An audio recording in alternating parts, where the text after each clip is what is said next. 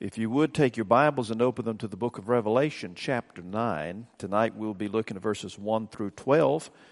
I've entitled this message, The Demon Army Rises. Everywhere you look in this world, you can find beauty. The snow capped mountains, the deep blue oceans, the lush green forests, the vast multicolored deserts all provide a breathtaking glimpse into God's creative power. However, if, if you look closely, you will discover that there's something dreadfully wrong. Disease, disasters, and death can be found at every turn. Moreover, many of the problems facing the world are self inflicted. How can such an amazing planet be filled with such pain and suffering? What is the problem? When Adam sinned, the entire creation fell under the curse. The sin problem is primarily manifested in the following three ways the world system around us, the fleshly desires within us, and the demonic spirits against us. Satan and his demons use the world system and appeal to our fleshly desires to oppose God and his plan for all humanity. Satan has not always been the enemy of God. In Ezekiel chapter 28, Satan is described as the power behind the throne of the wicked king of Tyre.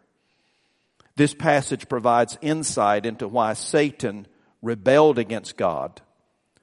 Ezekiel 28 verse 12 reads, You had the seal of perfection, full of wisdom and perfect in beauty. Satan was not originally created as Satan.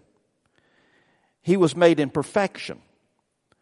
He was also beautiful Ezekiel 28 verse 13 declares, Every precious stone was your covering, the ruby, the topaz, the diamond, the beryl, the onyx, and the jasper, the lapis lazuli, the turquoise, and the emerald, and the gold. This description pictures this, this cherub as adorned in jewels with the light of God's glorious, bright, holy presence reflecting off these precious stones, he was unspeakably beautiful. Ezekiel 28 verse 13 also states, the workmanship of your settings and sockets were in you on the day that you were created. They were prepared. Your settings refers to percussion instrumentation and sockets speak of wind instrumentation. Apparently, this angelic being was a beautiful, created, living, musical instrument, privileged to lead worship in heaven. Ezekiel chapter 28 verse 14 reads, You were the anointed cherub who covers, and I placed you there. You were on the holy mountain of God. You walked in the midst of the stones of fire. Although he was given such a lofty position, pride was found in his heart and he sinned. Ezekiel 28 verses 15 and 16 states, You were blameless in your ways from the day you were created until unrighteousness was found in you. By the abundance of your trade you were internally filled with violence and you sinned. This beautiful angel, consumed by pride, wanted to be worshiped himself. The term violence refers to Satan's attempt to overthrow God's rule. Ezekiel 28 verse 17 records, Your heart was filled up because of your beauty you corrupted your wisdom by reason of your splendor. I cast you to the ground. I put you before kings that they may see you. The consequence of his rebellion was removal from his position as anointed cherub. In a similar passage in the book of Isaiah, chapter 14, verses 12 through 15, we can read about the power behind the wicked ruler of Babylon. Isaiah 14:12 states, "How you have fallen from heaven, O star of the morning, son of the dawn. You have been cut down to the earth. You have been weakened. You have weakened the nations." The name star of the morning, which appears only here in the Bible, is sometimes translated Lucifer, the Latin name for the planet Venus. The reason for his downfall is revealed in Isaiah 14 verses 13 through 15. But you said in your heart, I will ascend to heaven. I will raise my throne above the stars of God. I will sit on the mount of the assembly in the recesses of the north. I will ascend above the heights of the clouds. I will make myself like the most high. His pride drove him to desire to be worshiped like only God deserves. The result is found in Isaiah 14, 15. Nevertheless, you will be thrust down to Sheol, to the recesses of the pit. Jesus also mentions Satan's fall to his disciples in Luke chapter 10 verse 18. He said, I was watching Satan fall from heaven like lightning. This comment confirms that Satan's effort to dethrone God is futile. However, he did not fall alone. He drew a third of the angels with him. Picturing Satan as a dragon, Revelation chapter 12 verse 4 records, and his tail swept away a third of the stars of heaven and threw them to the ground. These fallen angels serve as demons. Satan appears again in the book of Genesis chapter 3 verses 1 through 5 in the form of a serpent. He tempts Eve to disobey God and to partake of the forbidden fruit. She ate and gave it to her husband and he ate. The consequence was death, both spiritual and eventually physical. No one humankind would sin against him, God had already provided a means through which lost humanity could be reconciled to himself. In Genesis chapter 3, verse 15, the first messianic prophecy was declared to Satan. And I will put enmity between you and the woman, and between you and your seed and her seed. He shall bruise you on the head, you shall bruise him on the heel. This promise was realized through Jesus' sinless life, sacrificial death, and glorious resurrection. The book of Revelation uncovers how the Lamb reclaims the title deed to the earth from Satan, pours out his judgment on earth dwellers, and establishes his eternal kingdom. We have already witnessed the breaking of the seven seal judgments. We've also observed the blowing of four of the seven trumpet judgments. Now the fifth judgment comes, the sounding of the fifth trumpet. The most wicked and vile demons in existence will be released from the abyss when this trumpet sounds.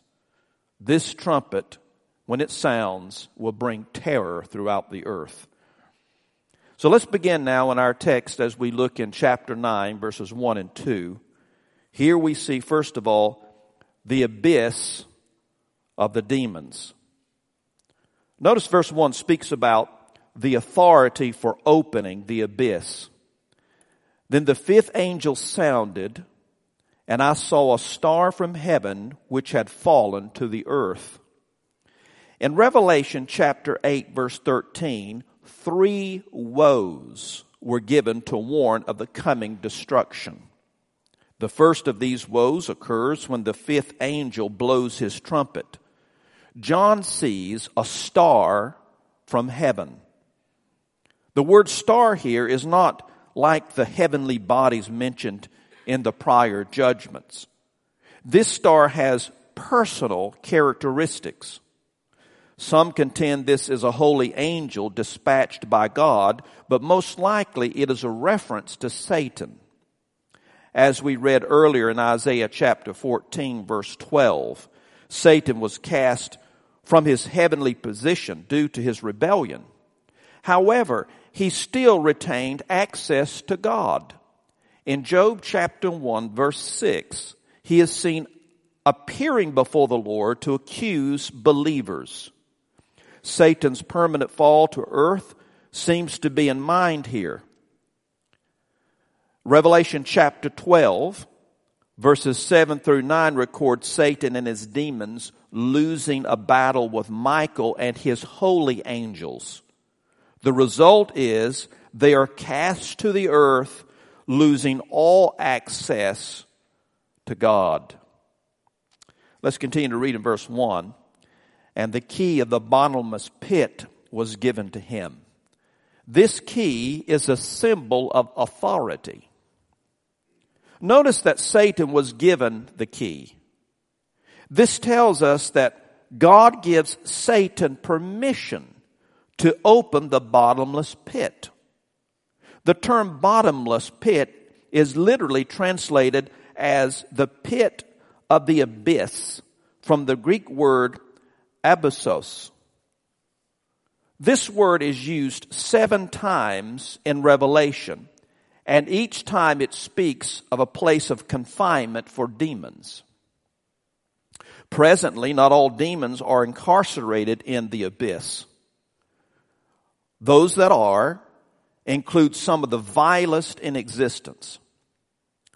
Second Peter chapter 2 verse 4 states, God did not spare angels when they sinned, but cast them into hell and committed them to pits of darkness reserved for judgment. Jude verses 6 and 7 also tells us, the angels who did not keep their own domain, but abandoned their proper abode, he is kept in eternal bonds under darkness for the judgment of the great day. Just as Sodom and Gomorrah and the cities around them, since they in the same way as these indulged in gross immorality and went after strange flesh, are exhibited as an example in undergoing the punishment of eternal fire. The sin these demons committed is referred to in Genesis chapter 6 verses 1 through 4. This passage describes the time when angels had sexual relations with women producing giant a giant race known as the Nephilim.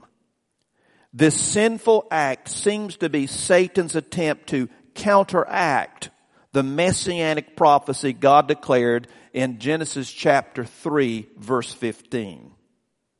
Also other demons may have been sent to the abyss. In Luke chapter 8 verse 32, Jesus confronted the demon possessed man in the country of the Gerasenes. Notice what the demons said. They were imploring him not to command them to go away into the abyss. This is the same pit God allows to be open when the fifth trumpet sounds. Now, we see the act of opening the abyss as we begin to read in verse 2. Look with me in your text.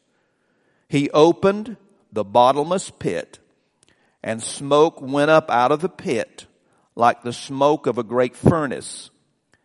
And the sun and the air were darkened by the smoke of the pit. As Satan opens the abyss, smoke belches out like a great furnace that has been opened. The smoke is so thick it covers the sun and darkens the air. For those on the earth, these are the first signs of the intense suffering that is coming. Now we come to verses 3 through 6, and let's look at the assignment of the demons. Verses 3 and 4 speaks about the assignment restrictions. Look at verse 3. Then out of the smoke came locusts upon the earth, and power was given to them, as the scorpions of the earth have power. God sent locusts as one of the plagues that struck Egypt. You can read about this in the book of Exodus, chapter 10, verses 4 and 5, and chapter uh, 10, verses 12 through 20. The demonic creatures that rise out of this pit are described as locusts. But these are not ordinary locusts. This horde is granted the authority to inflict severe pain, such as that of scorpions. Anyone who has been stung by a scorpion can testify to the intense agony that it causes. Those who fall victim to this attack will suffer unbelievable pain. Look now in verse 4. They were told not to hurt the grass of the earth, nor any green thing, nor any tree. Locusts are known for causing widespread damage to crops, grass, and trees. These demonic invaders are ordered not to hurt any green thing that is upon the earth. When the first trumpet sounded, a third of the earth was burned up, including the trees, and the green grass. We read about that in the book of Revelation chapter 8 verse 7. Apparently enough time has passed for the grass and other greenery to grow back. Now in verses 4 through 6 we see the assignment requirements. Verse 4, in the middle of that verse we read, but only men who do not have the seal of God on their foreheads the torturous attack of the demon locusts will focus on those who are not sealed by God. In Revelation chapter 7, verses 1 through 8, an interlude occurred in God's judgment so that a seal could be placed on the foreheads of the bondservants of God. These believers will be protected from the sting of these locusts. Verse 5 says, And they were not permitted to kill anyone, but to torment for five months. And their torment was like the torment of a scorpion when it stings a man. The assignment issued to the demons came with the restriction not to kill anyone. The kinds of torment that result from these scorpion type stings are unknown. Although this description is symbolic, the suffering that occurs is real. Dr. John MacArthur speculates about ways these demons might afflict human beings. He said, the maniacs of uh, Gadara were so tormented by demons that they were insane living in tombs. Matthew 8, 28 all about Galilee, Jesus encountered tormented demoniacs. Matthew 4, 23 and 24. A centurion's servant was tormented with paralysis. Matthew chapter 8 verse 6. A demon possessed boy kept throwing himself into fires and water in acts of self-destruction. Mark chapter 9 verses 20 through 22. Such is the spiritual and physical torment demons can inflict. As frightening as the demon possessions Jesus encountered were, they seem to be minor compared to when the vilest demons imaginable are released from the pit. Their reign of terror will be restricted to five months. This period is consistent with the typical lifespan of locusts, which is generally from May to September. The limited time imposed upon this demon army demonstrates God's sovereign control. At the end of this period, these demons will be sent back to the pit. We read about that in the book of Revelation, chapter 20, verses 1 through 3. Ultimately, they, along with Satan, will be thrown into the lake of fire. We read that in Revelation chapter 20, verse 10. Now, if you would look in verse 6. In those days, men will seek death and will not find it. They will long to die, and death flees from them. The pain will be so severe and prolonged, those affected will give up all hope. They long to die, and death will elude them. Perhaps this will be the last opportunity for most to repent and turn to God before death is permitted to reign once again. Remember, the 144,000 evangelists will be preaching the gospel throughout the world.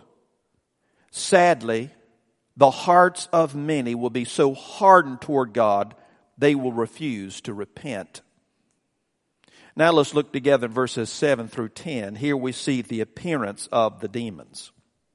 Now, you can see here a description of these demons. Let's look closely at it. Verse 7 says this The appearance of locusts was like horses prepared for battle. The scene in this text is similar to the one describing the day of the Lord found in Joel chapter 2 verse 4. There Joel said, their appearance is like the appearance of horses and like war horses, so they run. Keep in mind that John is using human terminology to describe things he has never seen before. For this reason, he uses similes throughout this description. The locust-like demons emerging out of the pit are said to be like horses prepared for battle. The imagery here is of an organized army of demons moving forward to war. Their progress is swift, powerful, and unstoppable, like warriors mounted atop horses. We read also in verse 7 and on their heads appeared to be crowns like gold. John uses the Greek word stephanos which is the victor's crown, rather than diadem, the crown that represents kingship. This symbol denotes an army with great strength that cannot be defeated. Verse 7 goes on to say, and their faces were like the faces of men. The facial characteristics of these creatures resemble men. Perhaps this is a sign of their military prowess and superior intellect. Verse 8 says, they had hair like the hair of women. One of the beautiful features of women is their hair. This is an attractional quality that some women use to allure men. John may be noting the seduct the seducting abilities of these demons by making this comparative reference. And then we see in verse 8 also, and their teeth were like the teeth of lions. Lions are identified as the king of beasts because of their fer- uh, ferociousness. They possess sharp teeth with powerful jaws that can be used to rip flesh from the bone. John says these locusts have teeth like lions to emphasize their power to inflict tremendous damage on their prey. Although the nature of their attack is unknown, it will be unavoidable and unstoppable. Verse 9 says they had breastplates like breastplates of iron. The vital organs of warriors are protected by breastplates. This piece of armor enables fighters to advance in the battle against opposition. The breastplates of these locust demons are like breastplates of iron. Iron is especially useful in providing a superior defense against any resistance. The message here is that any effort to slow or stop the advancement of these demons will be unsuccessful. We also read in verse 9, and the sound of their wings was like the sound of chariots, of many horses rushing to battle. Continuing with the imagery of a mighty army, John describes the sounds associated with the emergence of these locusts. The movement of their wings resembles the noise made by the rumbling of chariots. Also, they sound like the pounding hoofbeats of horses as they rush into battle. This imposing horde will come forth from the pit like an army that is innumerable and superior in strength. Verse 10 says, they have tails like scorpions and stings. And in their tails is their power to hurt men for five months. Once again, John emphasizes the painful stings that will be delivered by these locusts with scorpion like tails for five long months. This demon invasion will plague the human race. There will be no defense and no deliverance as God uses this army of demons to bring judgment to this wicked world. Now we come to verses 11 and 12. Here we see the administration of the demons. The administration of the demons. They have leadership. They have a, have a king. And we see that here. Notice the Hebrew name for king, first of all, in verse 11. They have a king over them, the angel of the abyss. His name in Hebrew is Abaddon that these creatures are not real locusts is evidence in that they are led by a king. Proverbs chapter 30, verse 30, uh, uh, chapter 30, verse 27 reads, The locusts have no king, yet all of them go out in ranks. Some suggest the leader of this demon army is Satan. Although this is possible, it seems unlikely. The demons in the abyss have been imprisoned. Satan, on the other hand, has the heavenlies as his dwelling place. We read that in the book of Ephesians chapter 6 verse 12. Also, even though he was removed from his position due to his fall, he still has access to the throne of God, as we mentioned Job chapter 1 verse 6. Satan is not coming out of the abyss, but unlocking it. Therefore, the king of this demon army is likely another high-ranking demon under the control of Satan. John uses the Hebrew name Abaddon to refer to this leader. This term means destroyer. There's also a Greek name for the king. Notice as we continue to read in verses 11 and 12. And in the Greek, he has the name Apollyon. The first woe is past. Behold, two woes are still coming after these things. In the event the Hebrew name Abaddon is not known, John employs the Greek term Apollyon for this demon king. This name also means destroyer. The message is obvious. This army of demons has come to bring widespread suffering to the unbelieving world. The fifth trumpet judgment has released the first woe. Now the sixth trumpet will bring forth the second woe. As humankind experiences the full wrath of the Lamb, conditions on earth are only going to worsen. And in conclusion, I want to draw your attention to our present day. And I think about the police that serve us. They deserve respect for maintaining peace across our country.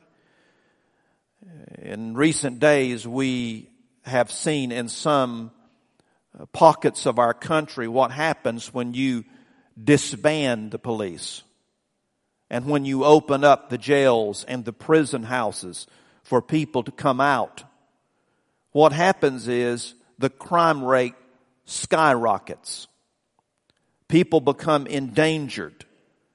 Can you imagine what would happen if all across our nation, all the police forces disband and all the prisons and all the jails opened up and the worst criminals of all were allowed to come out and roam the streets, it would be absolutely devastating.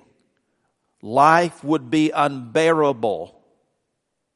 Since the fall of humankind in the garden, people have been in rebellion against God.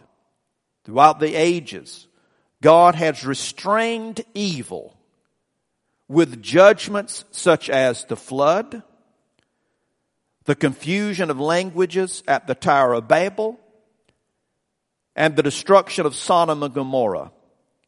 He has used the institution of government to punish evil and subdue wickedness. He has sent his own son, the Lord Jesus Christ, to, to pay the sin debt enabling all who will by faith trust Him to be saved from their sin and brought into a right relationship with Him, being transformed from sinners into saints. He has sent His Holy Spirit to empower His followers to turn away from evil and to live righteously. Sadly, many has many have rejected his plan of salvation and refused to yield to his lordship. During the great tribulation, God is going to begin his final plan to end the wicked rebellion that we see in our world today. All of the hatred and the strife and violence and pain and agony, all the sinful exhibitions that are around us, God is going to sufficiently end. And He's going to end it once and for all. When the fifth trumpet sounds, God will grant Satan and his demons permission to afflict the ungodly. He will be opening the prison house for these most vile demons to come out. Satan will be cast to this earth and his demons and be granted permission to run unrestrained, almost completely unrestrained with some restrictions as we've seen tonight, but to run perhaps almost unrestrained to inflict this pain and suffering on those who are enemies of God even while hearing the gospel being preached by the 144,000 evangelists and suffering the outpouring of God's righteous judgment, many will still reject God's offer of salvation. Their hearts have become so hardened to God. They're so rebellious in their nature against Him that they continue to resist him. They continue to deny his gracious gift of salvation through faith in his son. But how about you? What have you done with Jesus? What is the condition of your heart? Is your heart soft toward God? Are you receptive to His plea? As the Holy Spirit begins to tug at your heart when the Word of God is preached, to open up your eyes to your need of salvation, what is your response? Do you say, well, you know, I, I know I need to be saved, but I'm not ready yet? Perhaps sometime in the future, I'll respond. How hard is your heart tonight? I'm of the belief that every time you harden your heart and you hear the gospel again and you harden your heart again, your heart gets harder and harder and harder to the point that it is stone cold. And then you can hear the gospel and it doesn't matter to you at all. If the Holy Spirit has drawn you, if you feel your need to be saved, that is God's Spirit trying to say to you, now is the time. But don't delay. Trust Him. With heads bowed and eyes closed, I want to ask you to make a, a decision for Christ tonight. I'm going to ask you to call upon Him to be saved. If you're here and you say, Pastor, I know that I'm not on God's side. I know that I have not received Him as my Savior and Lord. I realize I'm a sinner, but I want to be saved. I believe Jesus is the Savior. Dear friend, call upon Him while He may be found. Cry out to Him. If your desire is to be saved, would you pray this prayer with me from your heart to God's heart? Dear God, I am a sinner. I deserve death and hell. But I believe Jesus is the Savior who lived without sin, who died on the cross, and was raised in victory from the dead, that I might be saved. Wash me in the blood of Jesus. Cleanse me, Lord, as I receive Jesus as my Lord and Savior. Give me strength now to live for you and to follow you for the rest of my life. Thank you for saving me, Lord. In Christ's name I pray. Amen.